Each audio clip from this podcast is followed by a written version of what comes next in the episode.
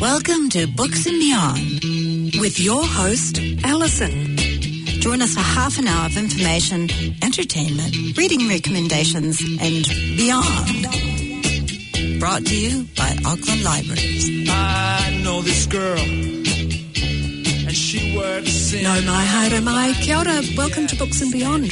This is your host Alison and today Karen joins me in the studio. Kia ora Karen. Kia ora, Alison. Well, um, when we last uh, spoke at our last show together a couple of weeks ago, we were uh, definitely in the Joan zone and we fangirled over Joan Didion's earlier works. Yes, we did. Uh, it was great, and um, but I accident I was texting Karen um, at around that time, and I accidentally texted to you the words fangirling. Uh, so, which was a bit of a Freudian slip, I thought. Um, so, but then I kind of thought, you know what? A fangirl perhaps is uh, a fangirl of a, a certain era, a certain A certain era, yes, Yes, I like that. a mature a fangirl. fangirl. Oh, different way than I put it. I was Yes. thinking fangirl of the 50s.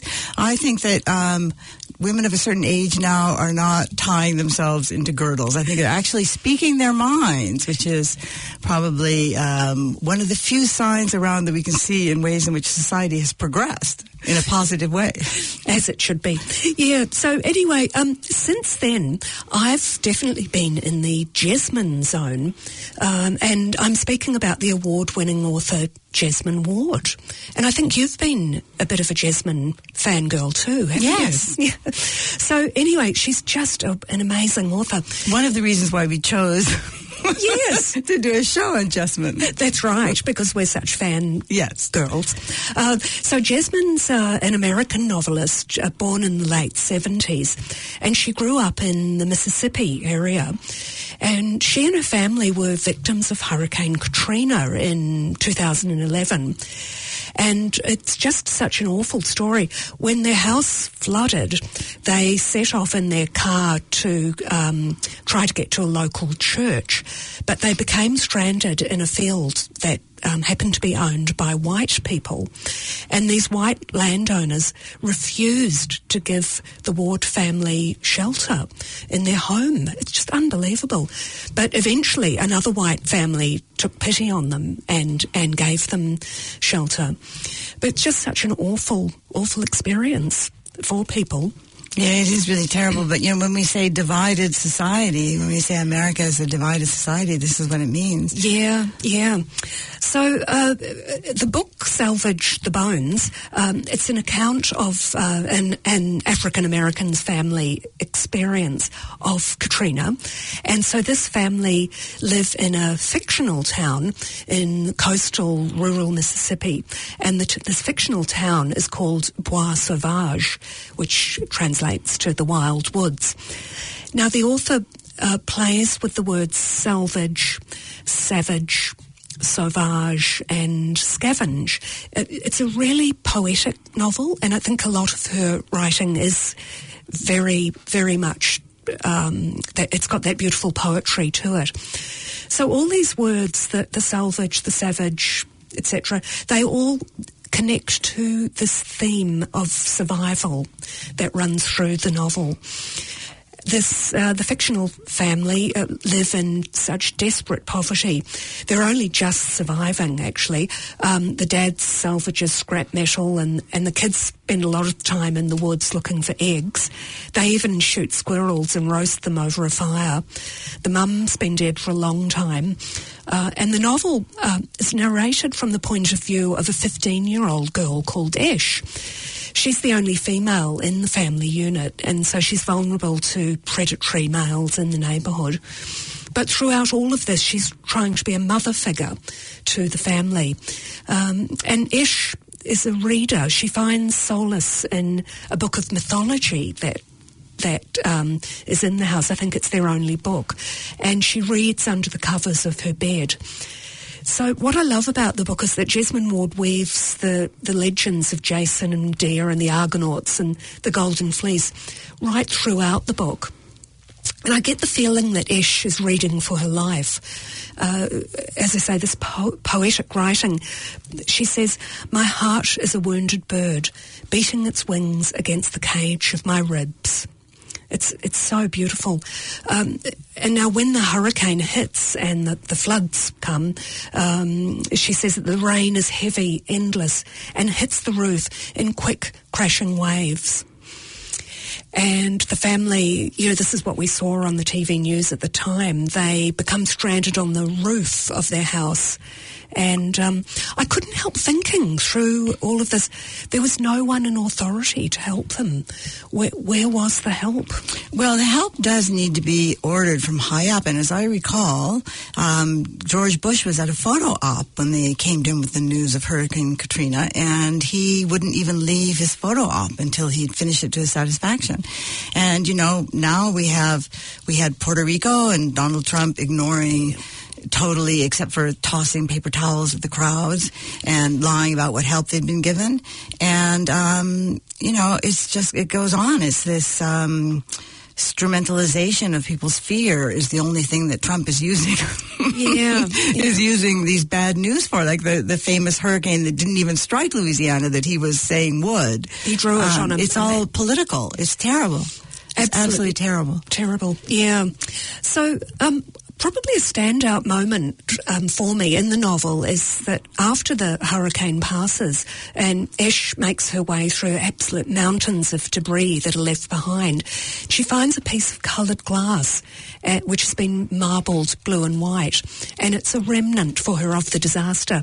And I'll just read a tiny bit from the book. And she says, I will tie the glass and stone with string hang the shards above my bed so that they will flash in the dark and tell the story of Katrina, the mother that swept into the Gulf and slaughtered.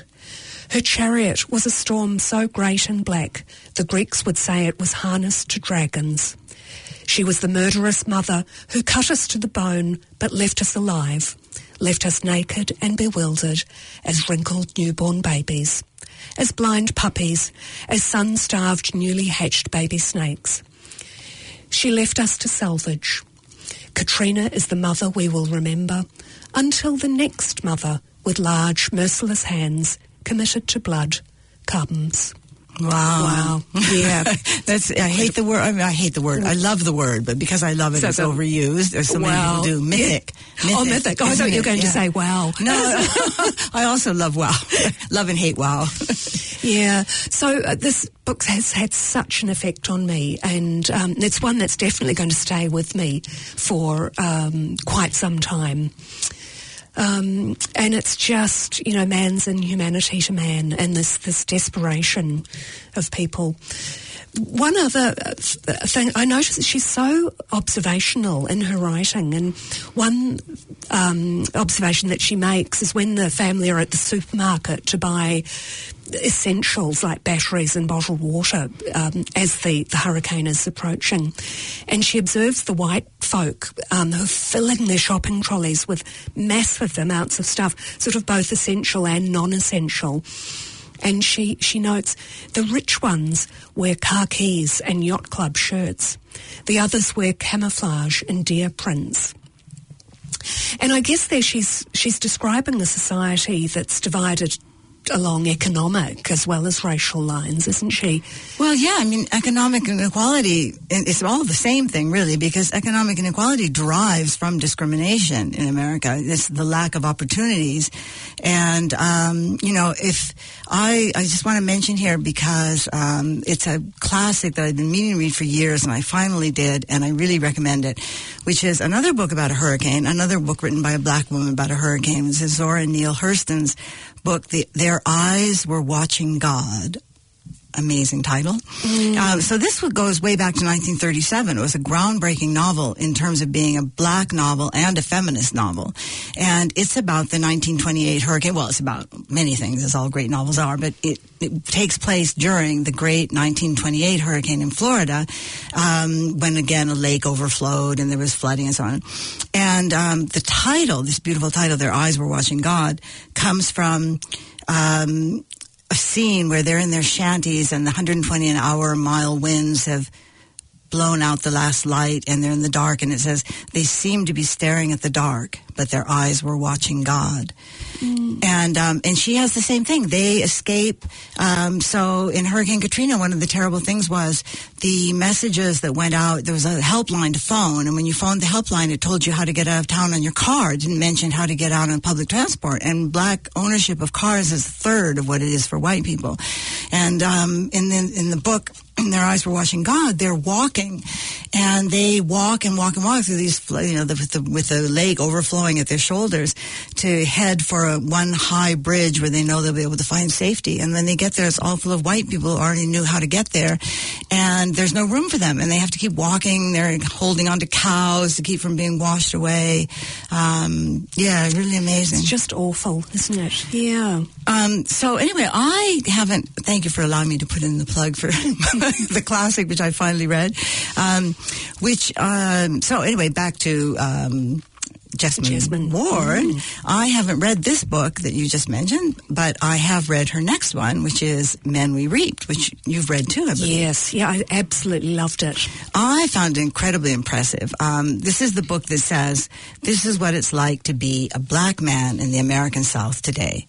And the title comes from a quote from Harriet Tubman, the most famous conductor on the Underground Railroad, um, born a slave, escaped to freedom in the North, risked her life to get hundreds of other slaves out along their secret network of safe houses that would get them to freedom in the North. And it's from her eyewitness description of a Civil War battle where a black military unit made a desperate assault on Confederate forces, unsuccessful, losing almost half their men. And she says, I'm going to read it. It's so beautiful. We saw the lightning, and that was the guns. We heard the thunder, and that was the big guns. And then we heard the rain falling, and that was the blood falling. And when we came to get in the crops, it was dead men that we reaped. Oh, I've, that makes me shiver. It does, and yeah. I noticed that neither of us said "wow" for that one. Yeah, it really is a moment of silence, um, and that's what it's like to be a black man in the American South. This over five years. Here's what it's like: over five years, Jesmyn Ward lost five men in her life, all violently. She called her book "Men We Reaped," and this is the book about what she calls an epidemic. Quite rightly, they all died basically because of who they were and where they were from, because they lived with history of racism and economic inequality and the police circling black neighborhoods like vultures, the illegal strip searches, uh, minimum wage jobs that offer no way up or out of poverty, and all of this leading to an erosion of personal and public responsibility that fosters the dissolution of um, family, of family and relationships and drug use, accidents, suicide become the stuff of daily life, as we see in these stories. So it is a memoir of these men, but she realizes that. I think she actually says this either in the prologue or towards the beginning of the novel that it needs to be the story of a community she points out, I'm pretty sure it was she, it might have been, my mind does play tricks on me sometimes, the difference between white people and black people in terms of what agency means. Um, this word that's so, so, fashionable nowadays and, and useful. Um, not putting it down, but she says with, with white people, agency is your ability to affect your environment. And with black people, it's your community's ability. And in the, in fact, in the book, she talks about her entire community and the problems that it has because of suffering from a lack of trust. And she says, you know, we didn't trust society to provide the basics of good education or good jobs or fairness and justice. And the culture that cornered, she actually calls it cornering us, which I thought was so apt. The culture, the culture that cornered us and told us that we were perpetually less. And it remains, the book is really, um, a witnessing, not a call to action or an analysis.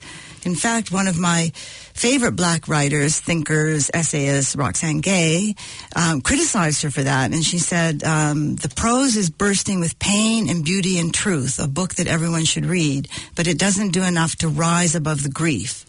The culprits of these men's demise being inextricably bound to race is treated as assumption when it needs to be far more fully realized and plainly articulated. And I can see that. It was brought home to me really, uh, the, where I really saw that was when I saw the book on Goodreads and all the little white faces on the profiles. The first line they said was, oh, this book made me cry. It was such a painful read, it made me cry. But I think Roxane would say, don't mourn, get angry. Yeah, and um, I'm so aware of, of my white privilege too, and particularly reading this book because it made me cry too. But um, it, it's a different world, isn't it? Yeah, you don't want to lose your energy in tears, I think is what Roxane Gay is saying. You know, crying is an outlet, and maybe it's better to not cry and to rage. But Yeah. I'm, you know, um, I think everybody has to write how they lived it and what they know, and certainly I, I think Jesmyn Ward is a younger writer and comes from a different place.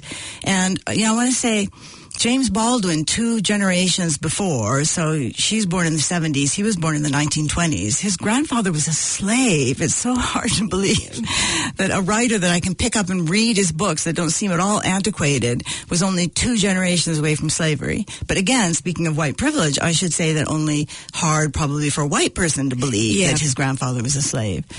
And of course, also because he was a genius, put that in. But he wrote um, something which I think he could have been speaking to Jesmyn Ward. He said, "Go back to where you started, or as far back as you can. Examine all of it. Travel your road again and tell the truth about it. Sing or shout or testify or keep it to yourself, but know whence you came." What an amazing quote. Yeah, I um actually came across it because I recently reread "Go Tell It on the Mountain," which is um, I think it was his first novel. Uh, you can tell already from the title. We're back to those amazing titles. Um, Go tell it on the mountain. Their eyes were watching God. Uh, Men we reaped, and it's an autobiographical story in which he's talking about his terrible relationship uh, with his stepfather, who was a preacher, a um, mean. I'm trying to think of another word besides mean, um, in the sense of um, beatings, um, constantly tearing him down, telling him he's ugly, marked by the devil. And the book is almost overwhelming in its intensity. It's the way it describes his loneliness and his desire with such eloquence. And, you know, James Baldwin actually was a, a child preacher for a period in his life. His stepfather was indeed a preacher and he was a, a teen preacher. And he took issue interestingly, with the so-called protest novel. So this, his book is is a testimony. It's just like the testifying in church, and even to the same rhythms. And he asked, so I wrote this down, whether, uh, speaking of protest novels, its power as a corrective social force is sufficient to override its deficiencies as literature. That's it. Interesting. Yeah, what an interesting. Um, and he called social realism dogmatic and sentimental and said that it does a disservice to quote the unpredictability and the occasional and amazing splendor of the human being mm. Oh, it's beautiful. yeah it? so it's really good to get Yes. different points of Different- view on yeah. that isn't it Yeah. so anyway speaking of different points of view moving on to different books so you've got um, Yeah, so I've been reading um, The Underground Railroad by Colson Whitehead, and um, this is a wonderful book as well. Um, and as we were saying before, the, the Underground Railroad was um, an elaborate network of safe houses and safe routes across America. Um, and, and it was used by enslaved African Americans to escape from the South, and they were heading to the Free States in the North and um, also to Canada. Um, and they, they do say that over 100,000 uh, enslaved people escaped via this railroad. Now, on a personal note, um, I guess this is my white privilege coming through, but I've always been um, aware of the the Underground Railroad um, because it's known to have passed through a, a really small town in northern Indiana called LaOtto, and this is the town I actually got married in. Um, so I spend a bit of time in LaOtto um, every couple of years. So when I'm there, I think about the the Underground Railroad. So this book, um, uh, it's about um, uh, a young woman who's a slave on a cotton plantation in Georgia, and her name's Cora. Um, her life is is hell, um, and a, a new arrival who becomes her friend tells her about the Underground Railroad, um, and they decide to embark on this really harrowing journey to try and um, get through the network and find true freedom. So this book, I really feel as though it's a masterpiece. Um, it's now it's interesting. It's a blend of history and and fantasy. It's got elements of magic realism in it because um, the, uh, Whitehead's um, Underground Railroad is, um, in fact, a, a, true underground with um, tracks and, and hand powered carriages. So he is embroidering the truth a little bit. I suppose, I think some people have called it an alternate history. Um, and so um, it's just such a harrowing, tense, and really terrifying tale um, because Cora and her friend Caesar, all the time they're trying to outrun the slave catchers, that you know the bounty hunters that made money by by catching the slaves and returning them to where they came from on their um, with the, you know the, the, terrible places that they were coming from, and there's this overwhelming sense of brutality running through the novel, um, and but perhaps um, the standout moment for me is a quote um, that really actually ties in with Jesmyn Ward's writing, and I'm just going to read it. It's really quick. I've got the book here. And it says, it goes a bit like this. It says, here's one delusion that we can't, that we can escape slavery. We can't. Its scars will never fade. When you saw your mother sold off, your father beaten, your sister abused by some boss or master, did you ever think you would sit here today without chains, without the yoke, among a new family? Everything you ever knew told you that freedom was a trick, yet here you are. Still we run, tracking by the good full moon to sanctuary. I thought that was really beautiful. That is really beautiful. And, and sad and yeah, really, yeah. really hard. Um, so, what I was just going to say really quickly um, Colson Whitehead's new book, The Nickel Boys, um, just published. Um, I've heard a lot of really great things about it, um, and they're saying commentators are saying that it's actually one of the best books of the year. So I can't wait to read that one. So that may be for our summer vacation. Yeah, um, yeah. I I think um, the Underground Railroad was uh, Auckland. I'm quite sure it was Auckland Library's top 100. Yeah, and um, as was another book that I've recently read, which was this little bridge here, um, Washington Black. Do you know about this book oh, by Esi Edugyan? I'm thinking yes. that's how you pronounce it.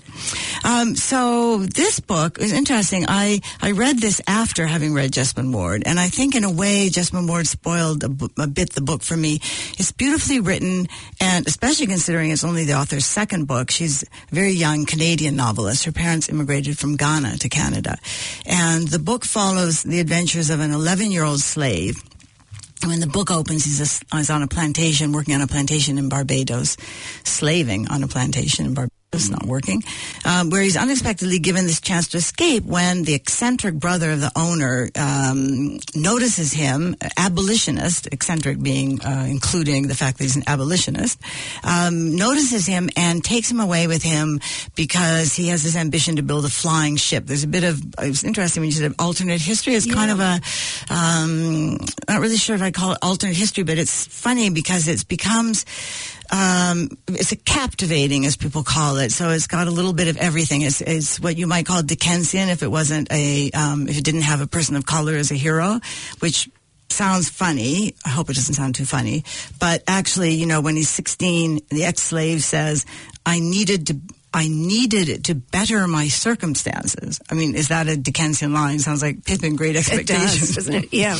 um, but it's just really stuffed. It's a big, thick book stuffed with adventure, fantasy, romance, quirky science, uh, traveling all around the world, and inspired by a true story. So I think it's a great book for a Getaway Weekend, or better yet, Getaway Three Days. It doesn't have the strength or directness of Jesmyn Ward, whom I'd just been reading, as I said. And I don't think that's her intention in writing, though. It's not that there's no emotion. It's just that she's gone for the way the boy at one point describes love in the book. It's shadowy and it's painful and it's confusing. Hmm. It's yeah. Sounds great. I'm I'm glad it's been written. Well, you're glad so your getaway weekend. Yeah, and you don't have Colson Whitehead's new book, but a shorter one. So this one you can read without a getaway weekend. That I want to mention quickly is um, another great book that I read by a young, gifted, and black writer. Is The Terrible by Yrsa Daley-Ward. Oh yes. Now is this the British woman? Yes. So she's it's a complicated. Her mother was Jamaican and had gone to um, England with to join her parents, who were already immigrated to England, when she was 14, and they discovered that she was pregnant. And her father was a Nigerian student, not on the scene with them in Lancashire, but back with his other family. So Ursula Daley-Ward comes out of the Insta poetry movement, but this is the book by which I think she showed that she has much more to offer than Instagram poetry. It is a memoir of this uh, life that I've just just from the premise that I've given you, I think maybe get an idea. But even better, I can give you a better idea with this wonderful epigraph which she writes in the front. It's a poem, and it says in love with how it happened so far, even the terrible things. And God, there were terrible things.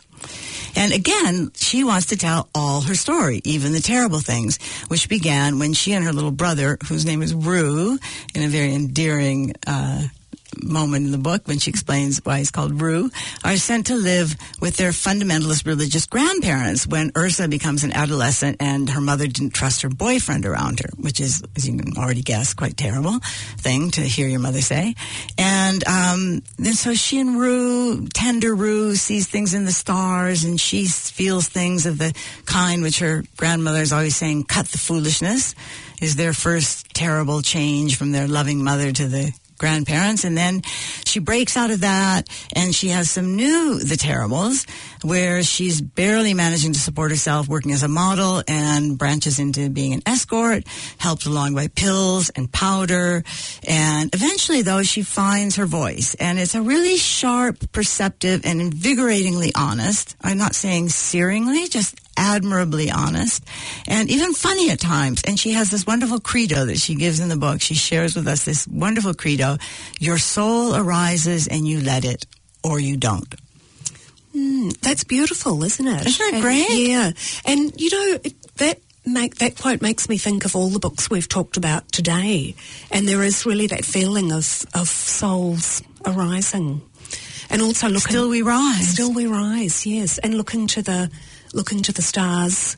Um, yeah, gee, really powerful, powerful writing that we've we've seen today, um, isn't it? And um, gosh, you know, it just makes me think so much about my own privilege in the world.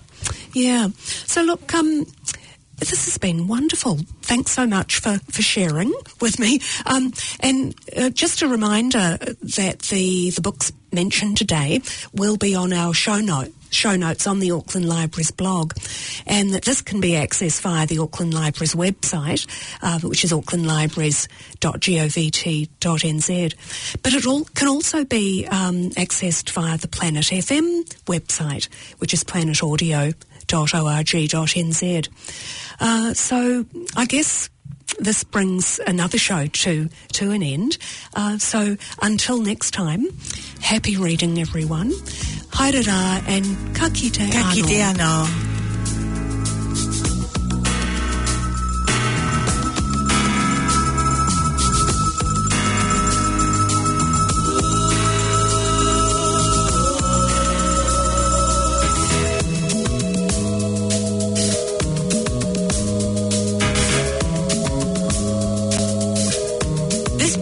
brought to you by Auckland Libraries. Find us online at aucklandlibraries.govt.nz and catch the program next Sunday at 9.35 p.m. on 104.6 FM or anytime online at planetaudio.org.nz slash books and beyond. every day, every day, every day,